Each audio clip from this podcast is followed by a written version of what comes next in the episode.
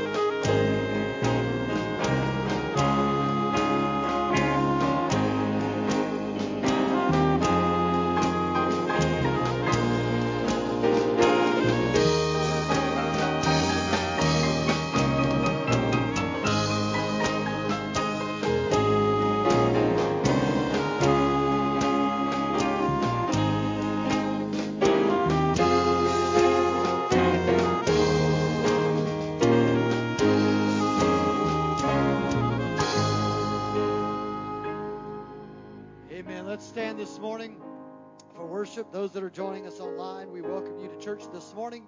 And uh, those that are in house this morning, we uh, welcome you to church as well. We're going to sing an old praise and worship chorus this morning that just simply says, I feel the rain, I feel the rain, I feel it falling down on me. So let's worship the Lord together as we sing today.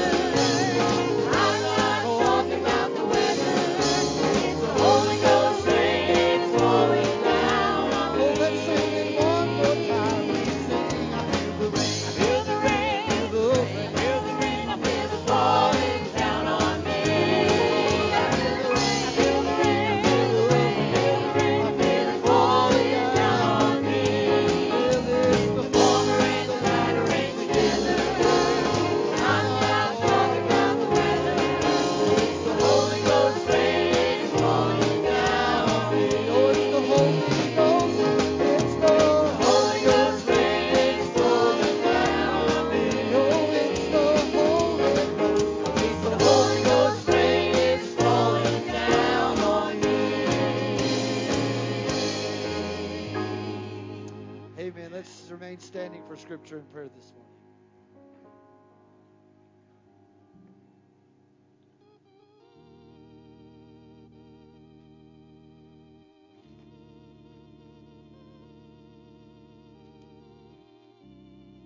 Couple of quick announcements. If you're going to attend the senior adult retreat, please meet with the pastor immediately following the service right up here up front. If you're still waiting and wanting to give to the CLM please mark it on your tithing envelope with the letter CLM.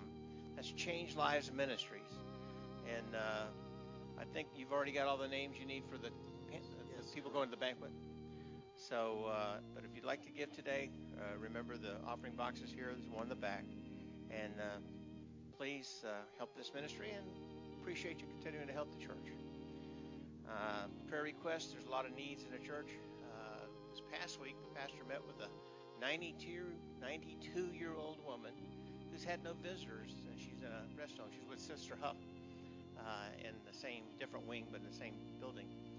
And was able to, to reach out to her and uh, have communion with her. And I tell you what, it's nice when somebody cares. And I don't know if you've ever been to a place where nobody cared for people. But we have a pastor that has a real love for people. And there's a woman who is, whose day was brightened and uh, trying to go ahead and continue to support her and be able to. I, I think you want to get the Owl Ministry together and get a box together and and help her. I think we've got enough stuff left in there that we can make a little bag for, and uh, continue to keep her in your prayers. She also likes books, and that's something we'll talk about later. But uh, I just I got excited when he talked about it because there's somebody who wants a touch, who needs a touch, and now we have somebody who's actually working with her uh, to provide for her. And at uh, 92, he says she's sharp as a tack. And I think that's great. It gives all of us some hope, myself included, uh, as we get on up there. For today, for Scripture, it's a little different. Uh, I've been giving a lot of thought and prayer to what's happening in the country and what's happening with uh, just things going south. And so I want to read today from Psalms 83. It's a prayer for the destruction of Israel's enemies. I think it's okay to pray that those people who would flout the church and Christianity and everything that goes along with it, uh, that we pray the Lord to hold them to task and hold them accountable, um, that provide us some relief. So it says, Keep not thou silence, O God. Hold not thy peace, and be not still, O God. For lo, thine enemies take a tumult, and they hate thee, have lifted up a head. They have taken crafty counsel against thy people, and consulted against thy hidden ones. They have said, Come and let us cut them off from being a nation, that the name of Israel may be no more in remembrance. For they have consulted together with one consent, they are confederate against thee. I'm skipping down now to verse 12. It says, Who said, Let us take to ourselves the houses of God in possession? O my God, make them like a wheel, as the stubble before the wind as the fire burneth the wood, and as the flame setteth the mountains on fire. So persecute them with thy tempest, and make them afraid with thy storm. Fill their faces with shame, that they may seek thy name. O Lord. Let them be confounded and troubled forever. Yea, let them be put to shame and perish, that men may know that thou, whose name alone is Jehovah, art the most high over all the earth. You know what that tells me? God's in charge. Not us, not them, but God. And our prayer is that He take care of it. So let's go to the Lord in prayer. Kind Heavenly Father, we do thank you this morning, Lord, for your words. We thank you for everything you've done for us. We thank you for your Son who died for us. Lord, salvation that was provided and the Comforter who was sent. Lord, you know the needs in each and every one of these this morning that are here and those that cannot be here due to sickness or travel or any other need, work. I pray that you will be with each of them, Lord. Provide for them, Give them that which they need to make them stronger. Give them that which they need to make them better. Lord, I pray that you will continue to be with each and every one of us that we can do as you would have us to do in furthering thy kingdom. Help us, Lord, this morning. We make music to thee, a joyful noise unto thee. Be with the ministers. He delivers the word, Lord, that it will touch our hearts, that we can go further for you. We ask all of this, Lord, in Jesus' holy, precious name. And they all said, Amen. Amen. Before we worship, find somebody just around you. You don't have to necessarily touch them, but just wave at them to greet them in the Lord today. Let them know you're glad to see them. Some folks have slipped in since uh, Brother Randy got up for prayer, but we're so glad for those of you that are here this morning that have joined online or in house. And uh, we just welcome you to church again today. We're going to sing another song that simply just says, Open the eyes of my heart, Lord. I want to see you. So let's uh, worship together.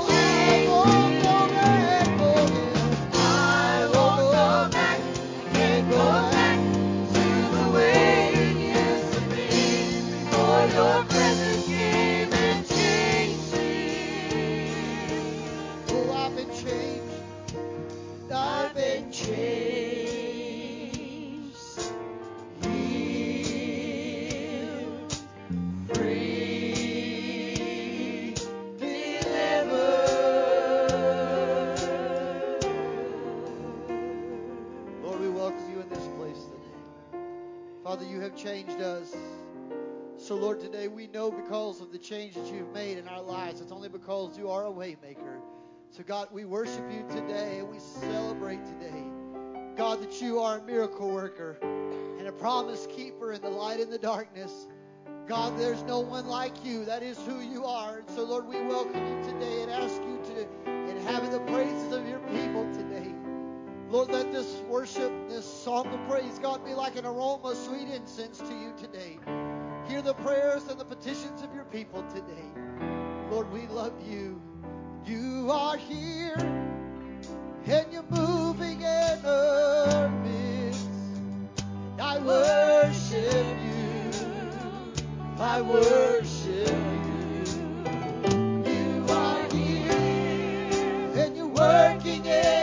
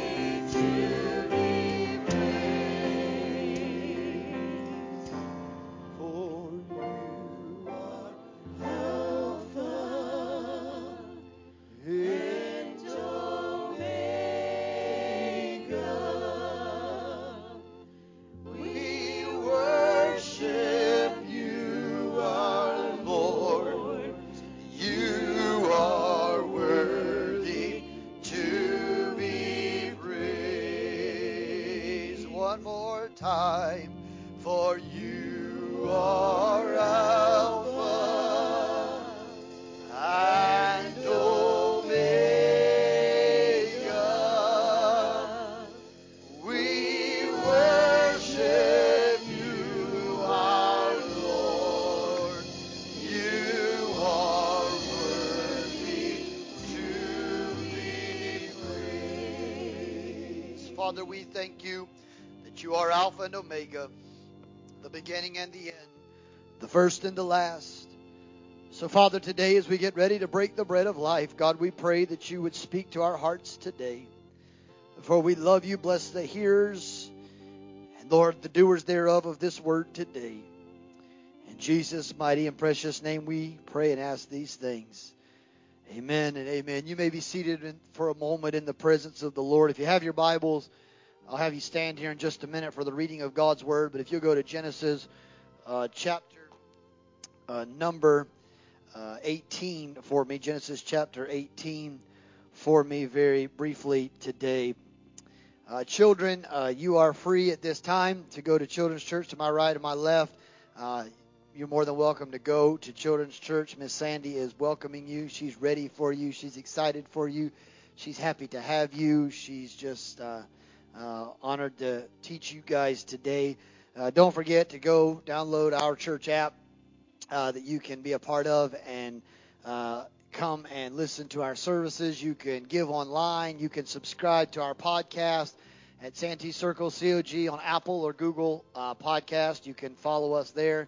If you want to give, there's multiple ways to give. You can give in house. You can give in the two offering boxes here uh, or in the back of the auditorium. Uh, you can do that as well. Uh, you also can give on the uh, mailing in if you don't uh, want to or not able to give in house. You can always mail it to our physical address, 1211 North Highway 52 in Moncks Corner, South Carolina. You can use the tithe.l tithe or tithe.ly, I should say, app and literally just look up Santee Circle COG or go online to our website, santeecirclecog.org, .org, and there's a button right there at the top of the page that says give. That's why that give is in a different color. It just says give. You click that button, it'll take you to another screen. There's a little box there that says give today, and you click that, and it'll walk you through. It'll give you a step by step instructions. In fact, I gave this morning because I forgot to put my checkbook in the car. So I had to go give online this morning. I normally write a check to church, and uh, I forgot it this morning. I opened up my car to only see blank stubs. Now you can't you can't pay things with blank stubs. So I had to be creative. So I thank God we had online giving so I could still give today to the church. And yes, before anybody asks, I also covered the transaction fees. I didn't charge anybody. I paid for the transaction fees as well. Uh, but uh, you can give uh, as well. Uh, as you are still turning to Genesis 18, a couple uh, quick announcements. Brother Randy already mentioned about if you're going to go to senior adult retreat, see me for a few minutes after church. Won't be long. Uh, just to see me. If you're still interested in going, we can still add you. Even if you want to go, we still can add you. Uh, the church will cover your registration fee. We're just asking you to help us uh, with the hotel cost. Um, if, the more that we're willing to stay in a room or share a room, the cheaper it gets because you start dividing it. If you want your own room, I can get that for you, absolutely. But then you have the coverage of the whole room to yourself. Uh, so, uh, but if you're interested, see me after church. Don't forget, you can still give to CLM, Change Lives Ministries, um, as well. Uh, pray for a lot of our folks. Sister Bonnie Gunn still battling cancer. Sister Brenda Burbage, I'm sure many of you saw today. She's not here today. She's having some really bad migraine headaches. Uh, she texted me a little bit ago, and it's making her a little nauseous, and so she's not feeling well today. Yes, uh, uh, Ed is uh, under the weather. He has the shingles and he's kind of messed up. He got also attacked by some killer bees and wasps out back back here behind the shed. That we're going to have to get some uh, work done back there. They just made a nest in the ground and they attacked him cutting grass. And uh, so if you've ever cut grass and got attacked, you know what that feels like. It is not fun. And uh, so he's on a mess. Uh, be with Pastor Art today as well. He's not here today, but pray for him as well. Uh, pray for all of the stuff going on on our campuses. Um, as Brother Randy was telling you, and I just want to plug this really quickly, I had the esteemed privilege this past week to meet Sister Ann Barone. Um, Brother Jimmy introduced me to a gentleman he knows, and through him, this gentleman took me to Pruitt Health. Didn't know it was the same uh, location until we got there that Sister Faye Huff's in. Sister Faye Huff's on the left hand side of the of the uh, of Pruitt Health, and this lady's on the right hand side uh, in uh, room 236, uh, I believe. I'll, I'll, have to look that up. But anyway, she, uh, 92 years old, she attended another church in the area. She lived off of the Sangaree Parkway there in Summerville. Attended a church for many, many years. A spirit uh, filled lady just loves the Lord. Uh, about three years ago, her health declined, and she ended up, her family had to put her in Pruitt Nursing Home Uh, started out as rehab, but but just never got released to go home. And uh, with tears streaming down her face when we took her communion on on um, Thursday, uh, she said, "Pastor, thank you so much for for taking time out of your busy schedule. I've been through three years, and my pastor nor anybody from my church has even called to see how I'm doing here or even visited." She said, "It's like I'm not there, so I'm forgotten." Was her word and it broke my heart. It shattered me. I called. I, brother Randy, sister Carol was so kind to watch Micah for me to go, and I, I came to their house immediately. I said, I don't care if I have to bankrupt my savings account. We are going to do something for that lady.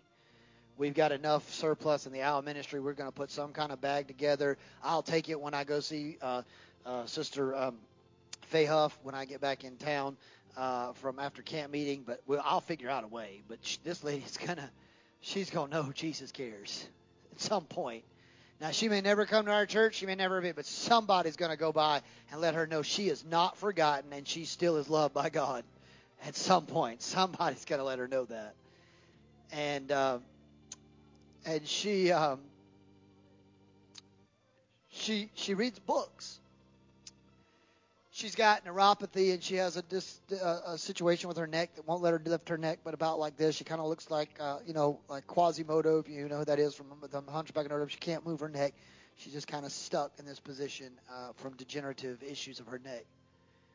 She kind of looked at me. She's had a stroke. She's only got one hand that works, and she's amazing how she well she does with just one hand. And she she had a whole bookshelf of books, and she said, Pastor, I read a book a day just to take my mind off of the pain and suffering that I'm in. She said, but my favorite book to read is the Bible. I just love reading God's Word. It always makes me feel good.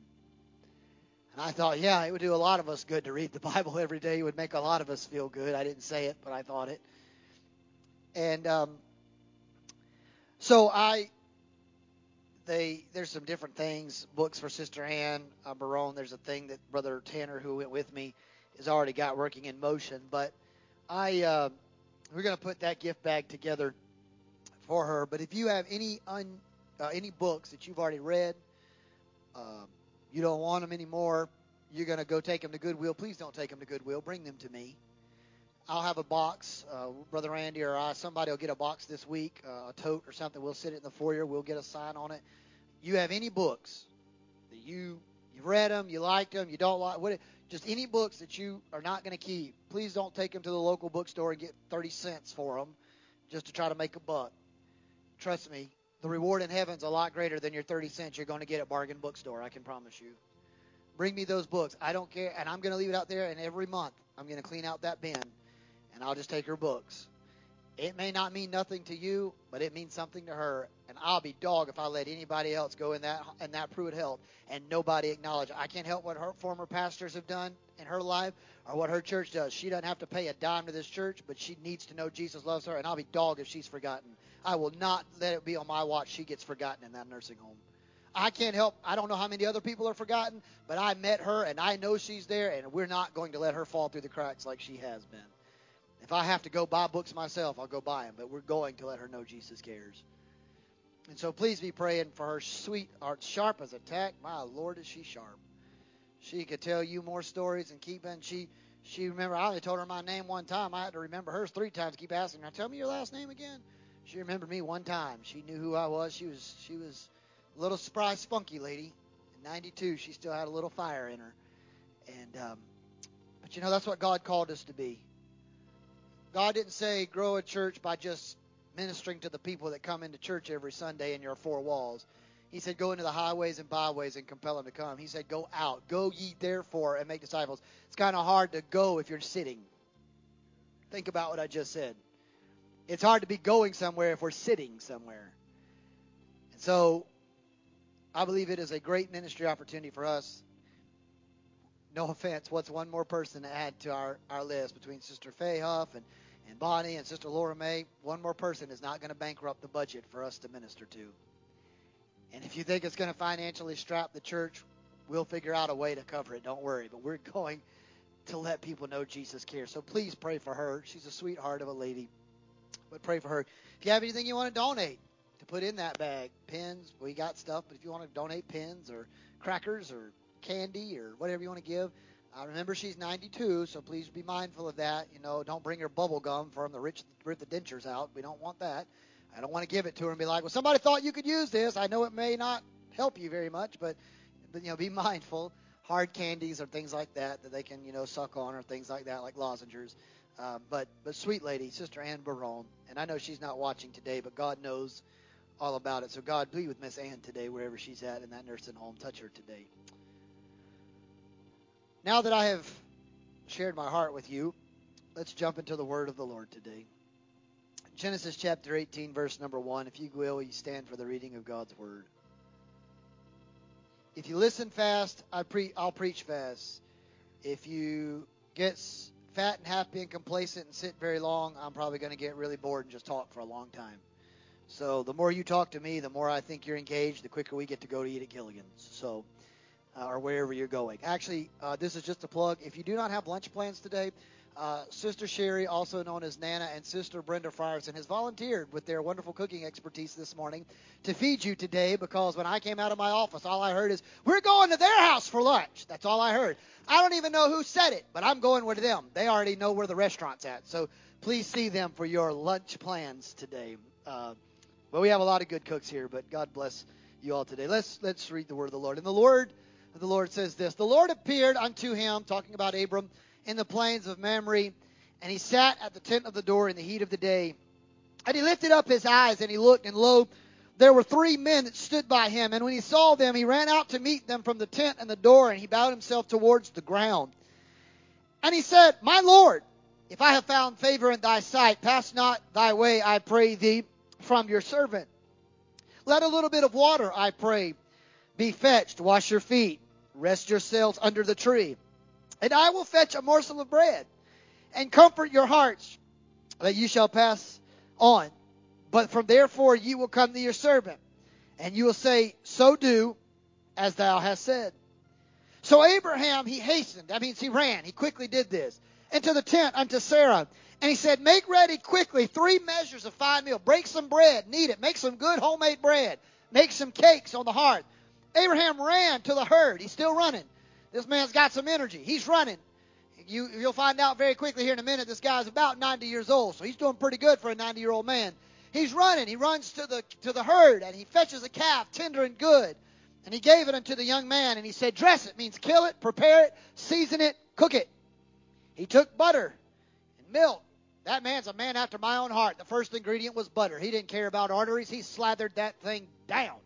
That thing was slick as a whistle going on there.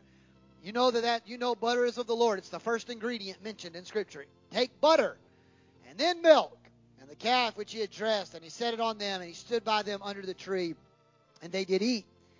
He said unto them, the man, the, the, the head guy that was with the three men, he said, Where is Sarah, your wife? Behold, she's in the tent. And he said, I will certainly return to thee according to the time of life. And lo, Sarah, thy wife, shall bear a son. When Sarah was at the tent door, she heard it, which was behind him. Now, Abraham and Sarah were old. That's a good description. Don't you want to just be called that in Scripture? You're old. Didn't even say you're you're seasoned. Does it say you have aged to perfection? Aging with time? No. The Bible says you're old. So when someone calls you old, that's a compliment. You're old. The Bible even says it. They were old, well stricken. It's like it's like Moses when he's recounting this story in Genesis. He's like, he's just reminding, just in case you don't know what old is, he gave you another description. He said, old, well stricken. I mean, they're old, old people. They don't even get out of the lazy boy really fast. They're old, well stricken in age. And it ceased to be with Sarah after the manner of women, meaning she is like trying to be, she's in the grandmother supposed to be stage of life, not having babies anymore, stage of life. So Sarah, being old enough to be grandmama, laughs within herself, saying, After I am waxed old, she even calls herself old, shall I have pleasure, my Lord, also being old? She says, I'm old, and God knows He's old. We're too old for this stuff. This is foolishness to us. We're too old for this. And the Lord said to Abraham, remember, she's in the tent. She's hidden. She's behind closed doors, if you will, laughing, saying to herself, The Lord says to Abraham, Wherefore did Sarah laugh? saying, Shall I of surely bear a child, which am old?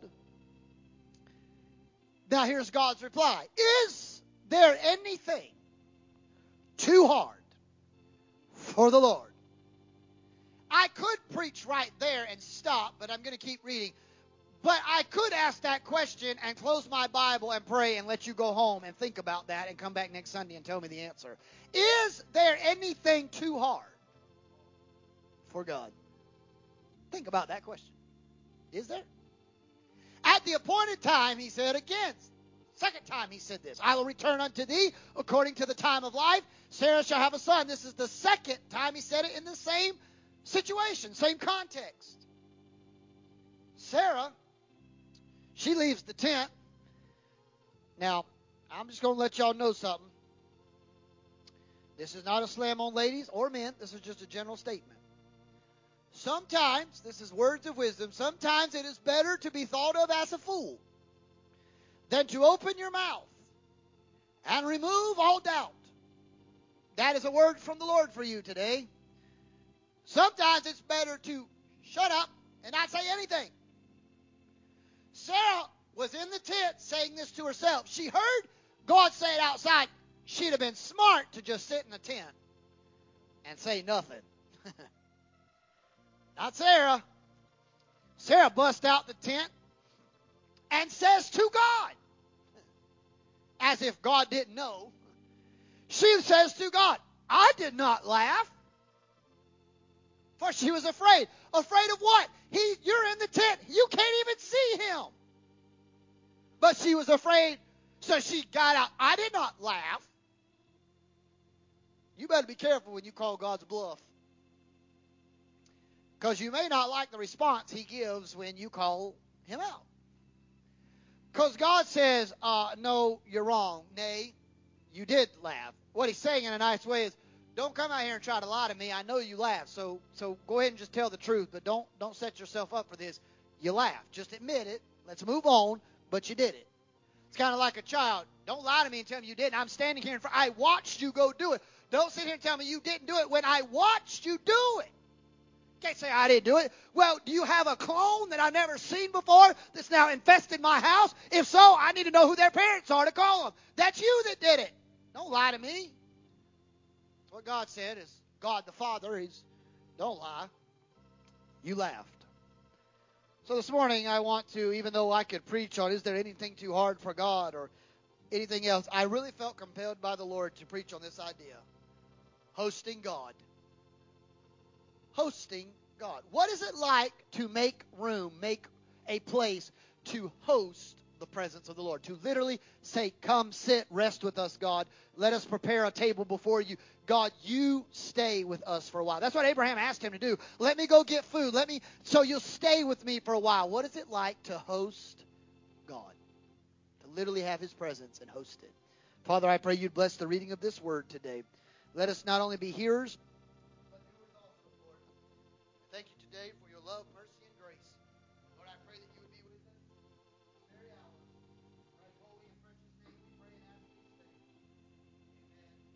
Amen. You may be seated in the presence of the Lord today. Hosting God. What a thought. What a thought. Hosting God. I wonder what that would look like to just sit at a place where the presence of the Lord was so strong and so surreal and so real and almost tangible, if you will, in the house of the Lord. And just bask and meditate and, and just sit for a while in his presence. Abraham was just sitting by the tree there at Mamre. He is just doing what he always did. It's the heat of the day. He's got the tent open. They don't have air conditioning out there, so you kind of had to use shade for homemade air conditioning. He had been sitting at the door of the tent. He had under the shade of the tent, but the door, of the Bible said, of the tent was open. And he had a, some kind of con, con, uh, contraption of sorts, whether it was a chair or, or bags of grain with a, with a quilt over it, but something that he was just sitting and resting on, watching throughout this desertous wasteland people just pass by traveling from point A to point B. Mamre is actually located geographically in between the city of Hebron and the city of Jerusalem. It was a place in between Hebron and Jerusalem. So there would have been travelers that would have naturally passed to and fro and have passed this tree of Mamre and been in that geographical region. Abraham, no doubt, was probably thinking he was just going to be a man of hospitality. I mean, he would be a great person to come and teach on hospitality management and how to be hospitable to people and, and to, to, to greet people with a smile or with a handshake or, or, or make eye contact. Abraham was a hospitable man. One day he's sitting out there minding his P's and Q's, just doing his own thing. And these three men appear that he had never seen travel this way before. No doubt Abraham probably knew kind of who was the, if you will, the, the normal people that came through to work or to, to, to go back and forth between the city. Some people he may not have even known their name, but recognized just who they are via the way they looked. These guys, though, were something different about them. He didn't recognize them, and, and, and they had this different uh, uh, presence about them or aura about them. So Abraham gets up from his seat and he walks over to them and he says, "Gentlemen, uh, you know, I know you're traveling, but but but why don't you let me and my wife make you something to eat on this journey? It's hot outside. It's the middle of the day.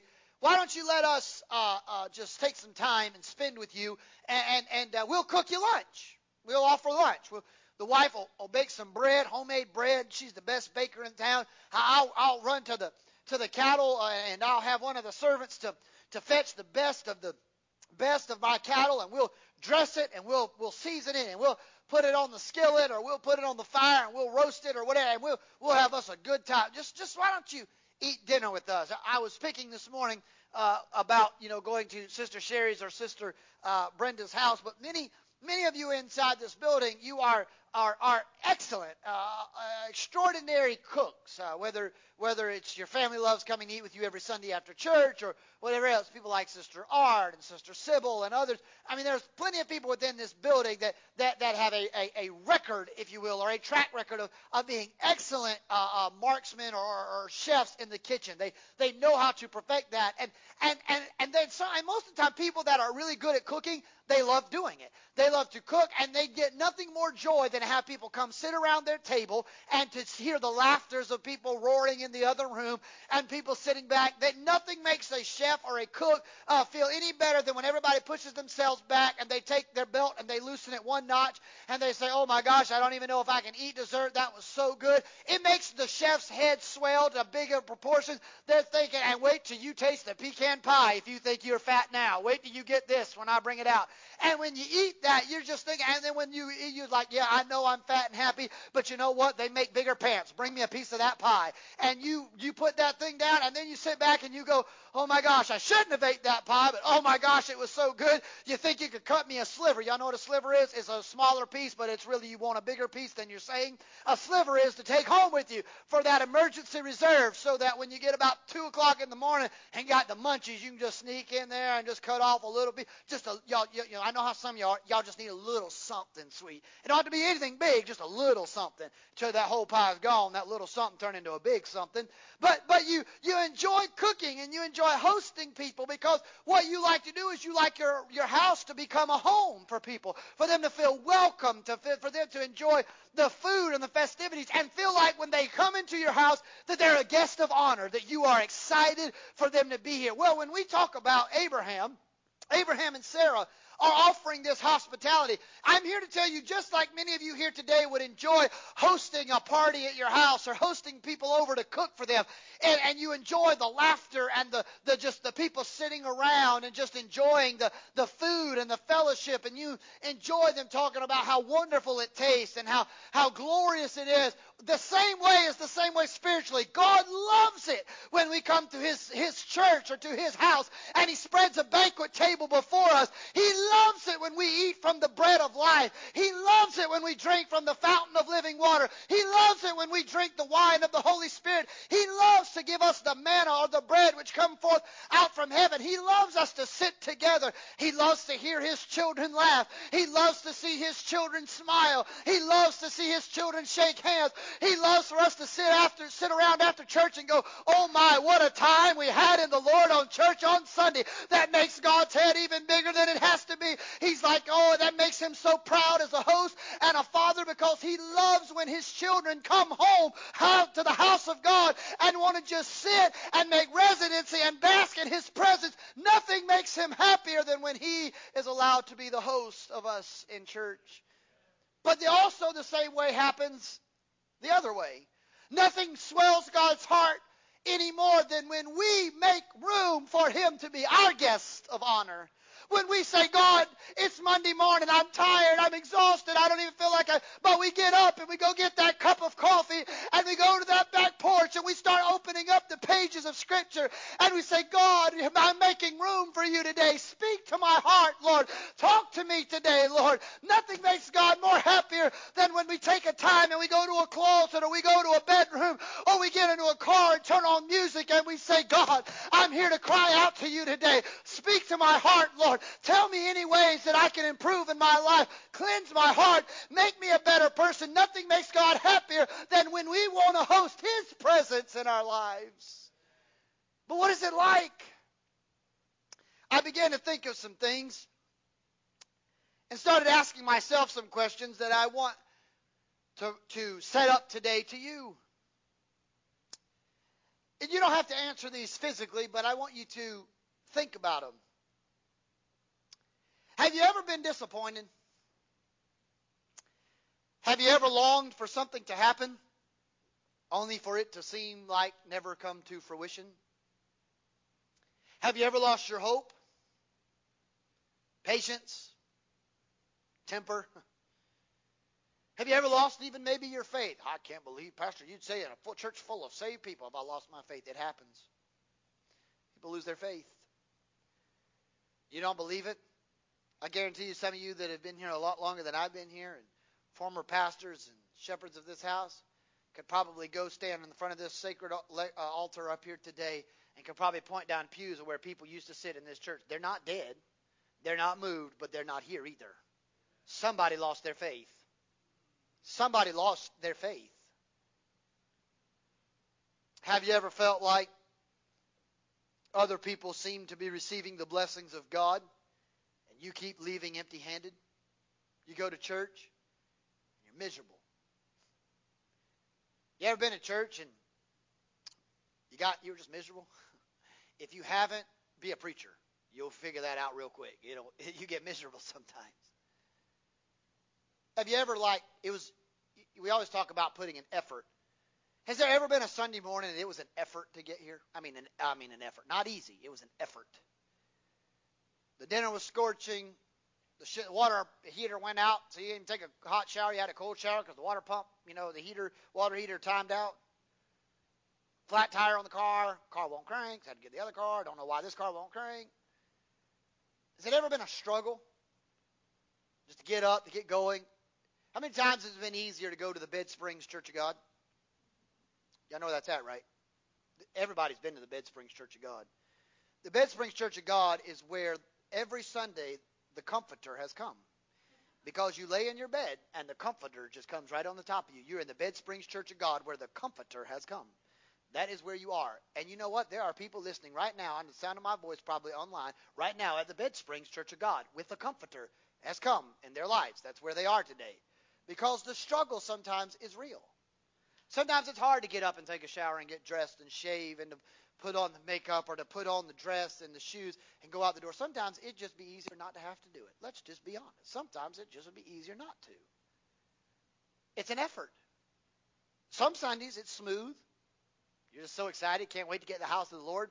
Other Sundays you're like, bless God, He better move because I am miserable today. Sometimes you don't feel like singing. Oh, I can't believe he'd say that. Sometimes you don't feel like playing.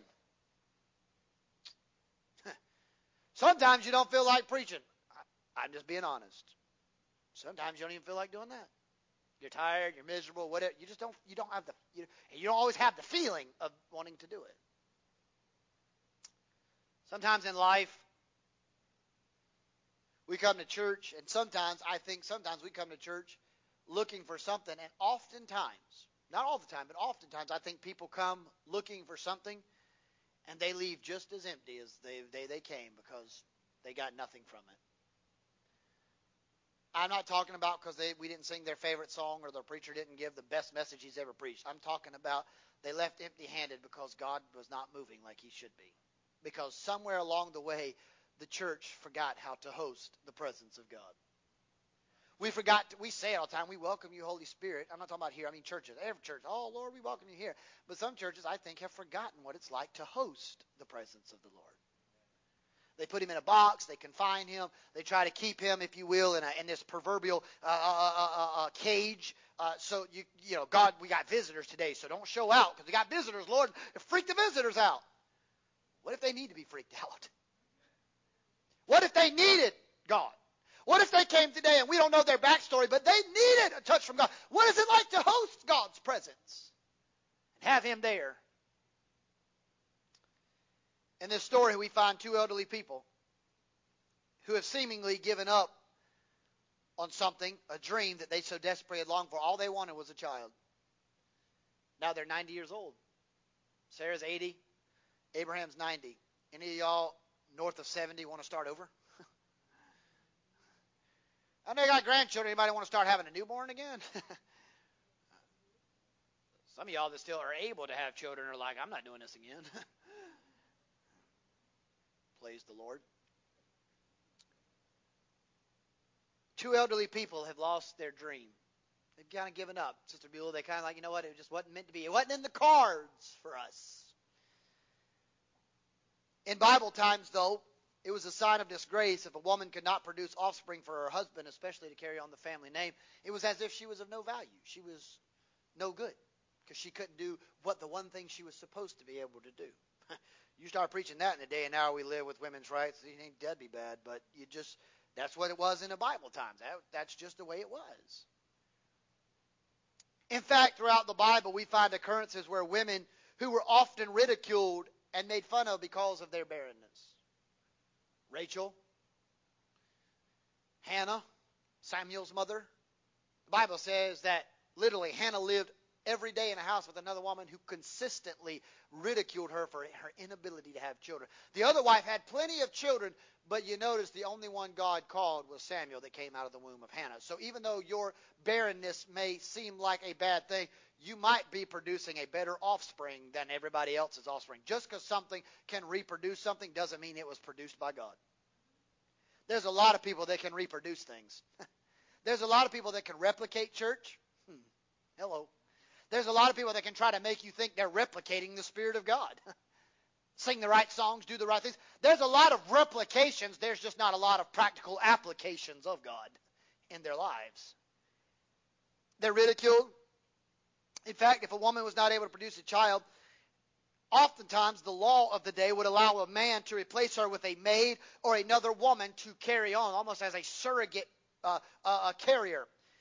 In fact, because of that, even though we read out of Genesis 18, because of that, we know that Sarah and Abraham already had tried that. In Genesis 16, before their names had been changed, Sarai realized that her potential of childbearing years are quickly ending. She knows Abram is saddened and has not had any offspring, and he has been separated recently from what was like a son, Lot, who was living at the time in Sodom and Gomorrah. So Sarah decides, because again, remember what I told you about the law, she gives her servant girl, Hagar, as wife to Abraham, or Abram, to produce surrogate children. She said, Let you go into her as a wife and produce children for us. There was only one problem. It happens with girls all the time. Ladies, I'm sorry, but this is the truth, and you know it. Y'all get jealous of people. Y'all don't like it when somebody else likes your man. It just happens. Y'all get jealous. Y'all ready to cut them hard, deep, bleed. You're jealous. She, Sarah's the one that said, go into her. Sarah's the one that said, not only go into her, produce children as a surrogate for me and you, Abram. In the fullness of, so Abraham listens to his wife. Guys, that be careful. Just because your wife said it doesn't mean when you do it, it's going to be a good outcome. You better pray and fast before you answer those questions she asks you, like, do I look fat in this dress? Don't answer. Just say you're hungry and, oh, look, honey, work's calling, and leave. Let her decide for that with her girlfriends so that you don't sleep outside. The point to be made, though, Abraham listens to his wife. He, the Bible said he heeds the voice of Sarah. Goes into her, makes her his wife. In the fullness of time, she produces a baby, Ishmael. All of a sudden, that, oh, take my servant girl and let her be your wife and produce a baby for us, and we're going to be one big happy family, turned into kick her out the house. Boy, that changed quickly, didn't it? See, women, y'all sometimes scare us. We don't know what you're thinking next. It gets, it gets touch and go sometimes. Baby's just been born, things are going well, and she's like, I changed my mind, I was a dumb decision, and go read your Bible. Sarah doesn't take the fall for it. go back and read in Genesis 16. She tells Abram to go into her, make her wife, produce children. Abraham says, okay. And he goes in there and he becomes husband and wife to Hagar. Hagar produces Ishmael. Sarah gets mad, says kick her out, and says the following. You did it. Well, what? I can imagine Abraham being like that, like that guy, like you know, who just doesn't know how to answer. Like, uh, what? What? What do you mean I did it? Now, Abraham was a smart man by not saying what I'm about to say, but some of you men probably would have said that, said what I'm about to say. Abraham, no doubt, was thinking, though he didn't say it, what do you mean I did it? It was your idea. Don't say that, man. Don't do it.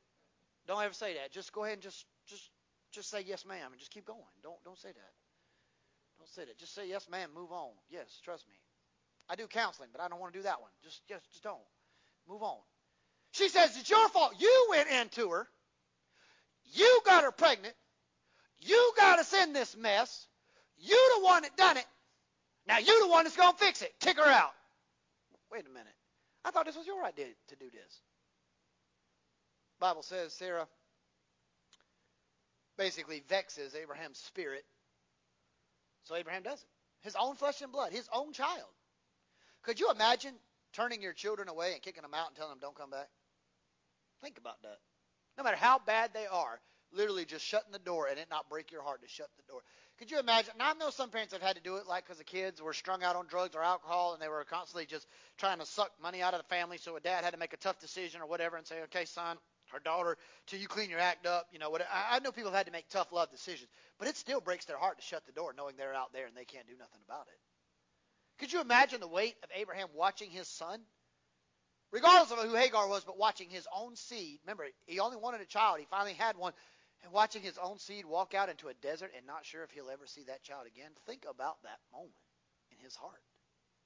And he has to walk back into a tent with his wife, who is sitting back there going, Keep walking. Don't turn around. Don't you look back, lady. You, girl, you better keep on trucking. Them shoes were made for walking, and you better walk. You better go. Abraham's child is going that direction, and he's got a wife that says, You let her come back here and see what happens. What is he to do? What's he to do?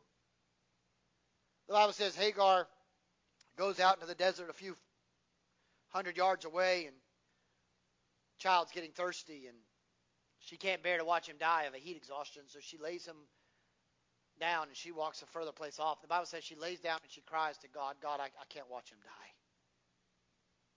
And God speaks to her and says, You go. He provided water for them.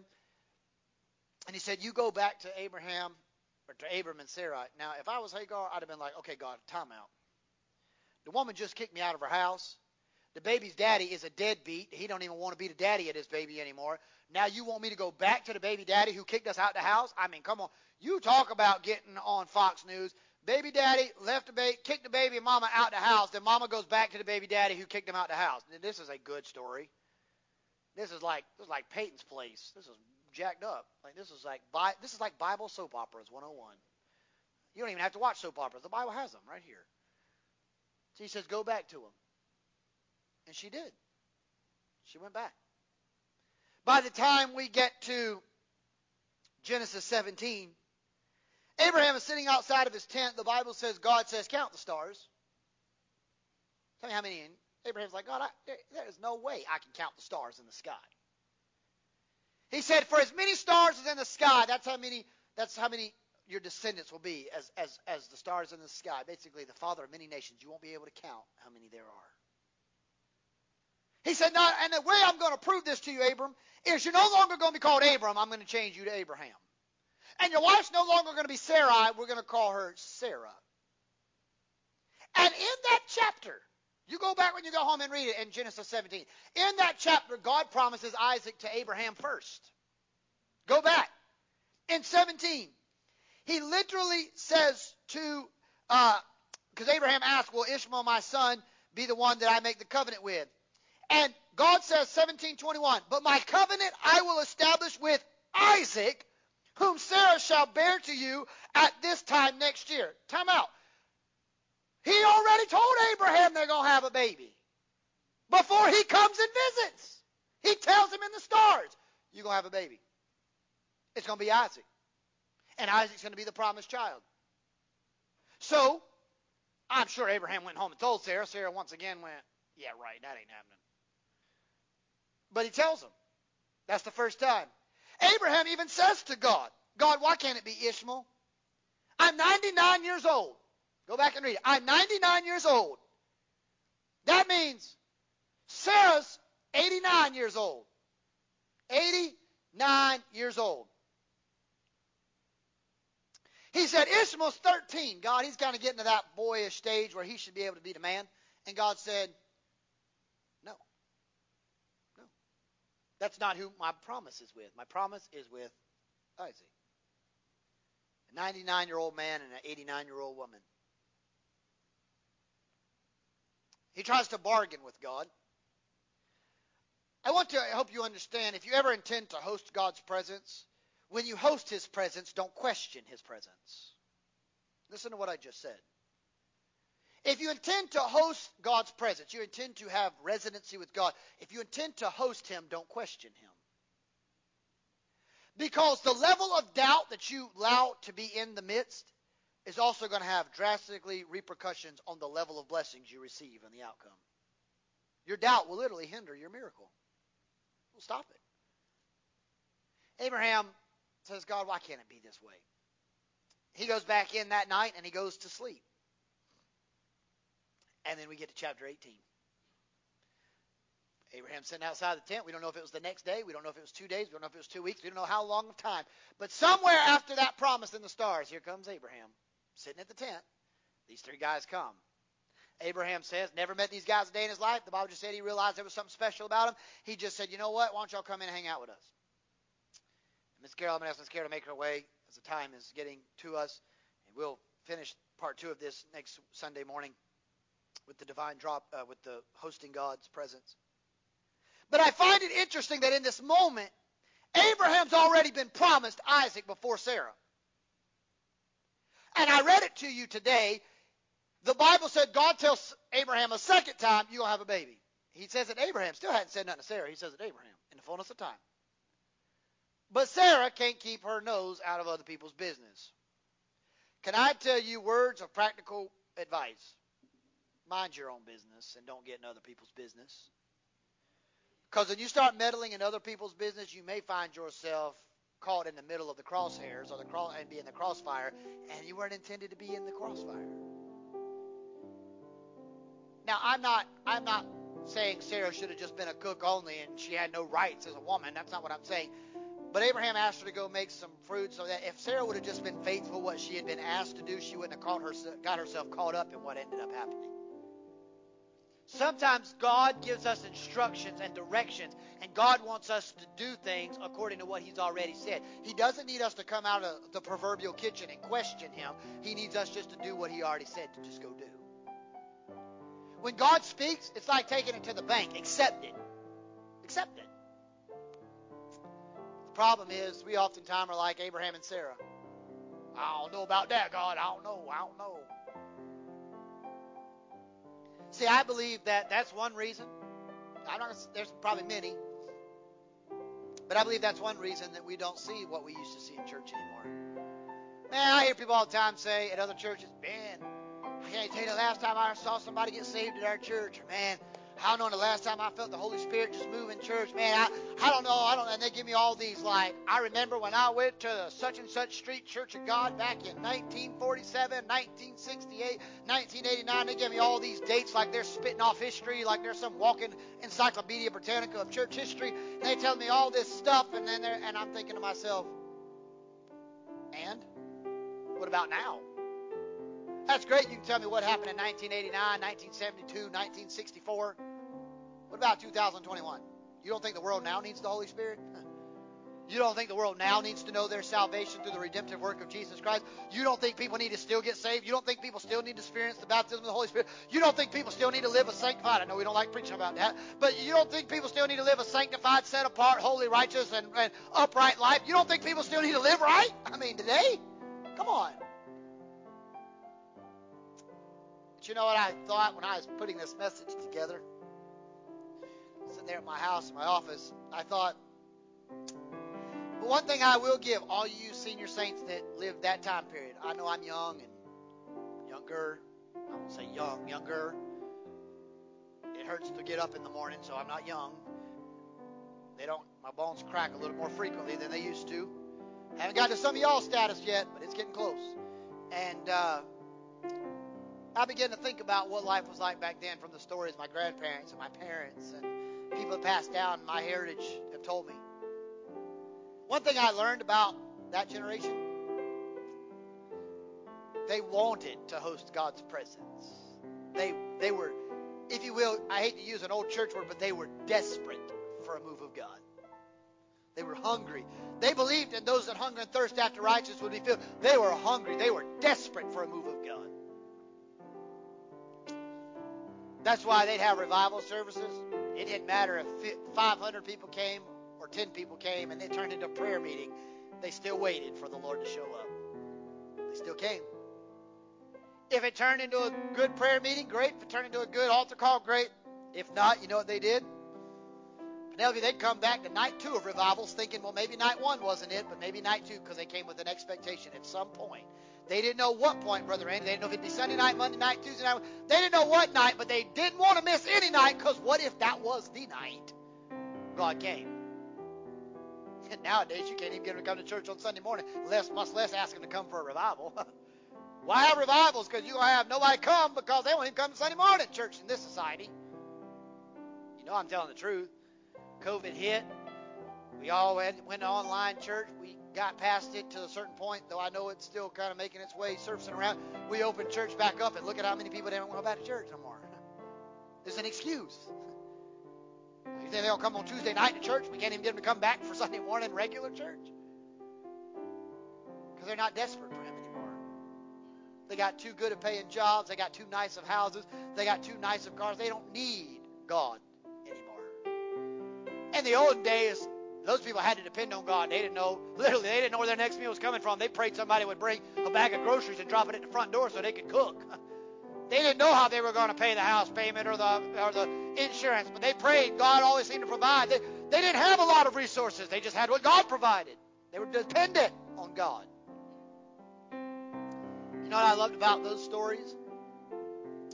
They didn't look at their clock on Sunday night at seven o'clock and go, "Now, Pastor, you know little Jimmy has to be in the bed by 7:15.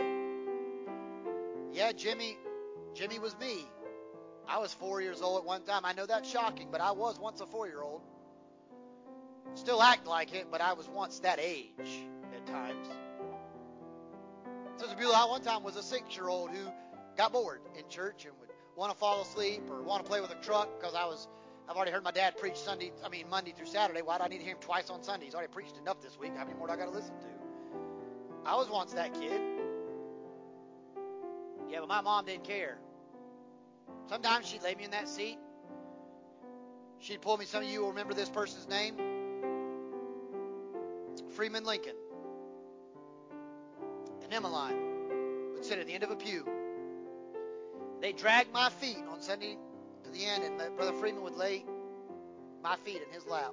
My parents would pull me down because they didn't want me to get my shoes on his he just passed away over the last year. They didn't want me to get his suit dirty. My dad would be up there playing. My mom would start singing again. He'd just grab my shoestrings and slowly pull me back down the pew. Then he'd put his hands over the top like I dare you to move him now. And I'd lay right there and go to sleep. People like Bill and Wanda Sylvester, my Uncle Bill would be leading worship up front, singing. My Aunt Wanda would sit behind me. My mom wouldn't let me chew gum, look at gum, smell a peppermint. My mom wouldn't even let me look at a picture of a peppermint in church because I was going to go to hell for looking at it. That's how bad it was. My Aunt Wanda would be right behind us. My mom would get to worship and lift her hands, or my, more better yet, when my mom would sing in the choir with my Uncle Bill and them, I'd sneak under the pew and crawl under to the next pew. My Aunt Wanda would sit back there. Pull out these little tiny green army men, slip me a peppermint, and whisper, Hurry up before your mama gets out the choir. But I was in church. I was there. Sunday night. These are true stories. These are these are true stories. I'm not making this stuff up. You had a revival? Oh, psh, my mom and dad didn't care if I had a basketball game. Uh, mean you go tell my mom and dad I got a basketball game? Ah, yeah, they'd have told me something too. They'd have gave me the right hand of fellowship real quick. Basketball game. You know what they said to me? We're going to church, son. Play basketball next week in revival, but you're going to church because we're in revival this week. I say this, and I know it'll make people mad, but it would be better to for you to stop making sure that your kids are going to be the next NCAA superstar and the next professional athlete and get them in church a whole lot more often than you put them on a field. You can hate me, get mad at me. That ball is not going to save them and get them to heaven. God doesn't have a, a baseball team, a basketball team, a football team in heaven. He has saints. He has saved people, not athletes. I'm not saying don't play sports. I played sports my whole career. But my parents never let God take back seat to that. You had Monday night prayer meeting? I mean, Monday night revival? Yeah. My parents never said we start. We would start church at seven o'clock, sometimes seven thirty. My parents never in a million years been like, all right, now, evangelist, let me tell you something. Now we got to be out of church at eight o'clock. My little boy got to go home, get a bath, and get into bed because he got school in the morning. My parents would threaten to kill me if I didn't get up and go to school in the morning. We were staying in church until they turned the lights off at church. We stayed. We didn't want to. We didn't. We wanted to make sure the lights were out and God wasn't there before the. Just in case somebody flipped the light switch and turned it back on because the Lord came, we had to wait. As if the light switch had anything to do with it. We had to wait just in case. Sometimes it'd be nine, ten. I remember going home at 11 o'clock at night. I'd fall asleep in church. It'd be 11 o'clock at night. My mom, dad put me on the back of their shoulders and tear me and lay me in the bed. I remember going to sleep with full suits on from church. I, I, they wouldn't even change me because they didn't want to wake me up. Leave me in my church clothes till the next morning. And we can't give God an hour of a week. Can't give God Sunday night, Wednesday night. Can't give God a, a hit and miss special service. We can't give God our time. How are we saying we're hosting God? We're not even making room for Him to come. We're so worried about getting out. What if He's passing by? We're we're we're shutting the front door, proverbially speaking, walking out the house, being like, God, you have to come back next week between nine and five. I gotta go. We're so busy, we're out the door. What if He's walking by, waiting for us to be sitting at the door, waiting for Him to get there? It's funny to me, and I'm gonna pray after I leave this. Anybody anybody have um, uh, whether it's cable TV, satellite TV, any, any kind of like TV like that? Anybody have that? Church, raise your hand. What happens when it goes out? What do you do? You call the 1 800 number support some, or you, you, if you're like me, you go outside, take a baseball bat, and beat the antenna, and hope that it's going to work again. And then when they come to repair, you be like, I don't know what happened to that antenna, because you're frustrated. But honestly, what do you do? You call the service, customer service. What do they tell you? We're going to have to send out a technician. You know what every technician tells you? Do they give you an exact time? My gosh, no. Somebody be at your house between 1 and 5 today. That's a big window of time, y'all. Y'all do know I work for a living. 1 to 5, like y'all could narrow it down a little bit. Well, yes, sir, we'll be there between 3 and 5. Well, thank you for that extra two hours. Can we shorten that a little bit more? No, sir, they'll just call you when they're 30 minutes out. What if I'm 45 minutes away? I work, guys. I told that to Comcast the other week. I said, I know y'all sit there and answer the phones. Not everybody has that job. I need to know. I can't wait. I, I might be in a hospital somewhere. Can't get back 30 minutes. Well, sir, you'll miss your appointment. I said, you'll miss a contract. That's what you'll miss. I'll cancel you today. I wasn't saved at that moment. I was feeling real nervous that day.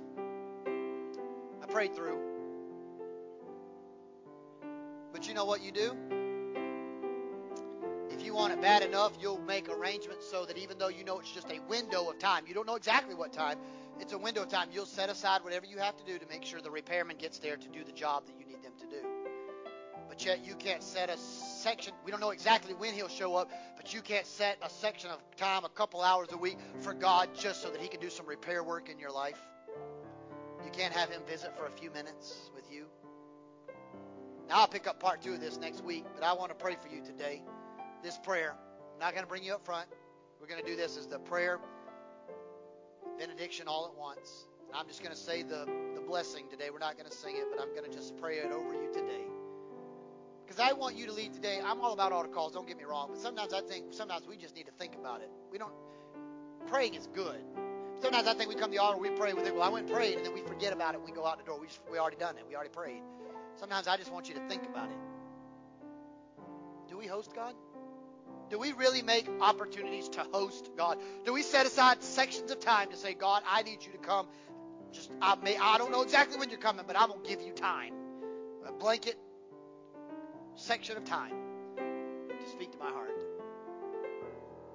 My challenge to you is before you come to church next Sunday morning, if you're physically able, find time this week to prepare your hearts for what the next part of this sermon is going to be. Because I'm going to be honest with you, the next part of this sermon is going to be challenging because there are times in our lives that we we miss our day of visitation. It wasn't because God didn't pass by; we didn't know it was Him when He got there. Abraham perceived there was something different about him, but what if he wasn't perceptive? What if God would have just walked right by? He by, and Abraham did not perceive it was God. I wonder how many times at church God wants to pass by, but we don't perceive He came by. We're too focused on everything else. We didn't even notice it was Him that came by. So I want you to prepare your hearts. Father, today I pray that every man, woman, boy, and girl under the sound of my voice will have felt the, the unction in their spirit of being challenged by this word today. I know it's not a shout, and speaking in tongues, run the aisle message, but I think it was an on time word that we need to be remembered. We've got to set ourselves aside a time for you to spend with you, to host your presence. God, as many are sick, traveling, and are part of our local church family, Father, I pray today that as we get ready to go to and fro our destinations, to our places, humble places of abode, God, as you bring us back the next appointed time tonight, for us to worship you again in spirit and in truth. Father, I pray today that you would let us leave this place knowing beyond a shadow of a doubt that you will always come and make a visitation with your people if we just make room for you to come. So, God, prepare our hearts this week. Be with every man, woman, boy, or girl under the sound of my voice or streaming us online at this present moment. Lord, will you bless us and keep us and your face shine upon us? You be gracious to us. Lift up your countenance upon us and give us the peace of God that surpasses all human understanding and guard our hearts till you come again. In Jesus' name, amen. As you stand all over the house before we pray our benedictory prayer, let's, decree and declare this over our lives this week to the Lord. Lord, let the, may the words of our mouth, meditation of my heart be acceptable in your sight. Lord, my rock and my redeemer. Brother Randy, would you so kindly pray?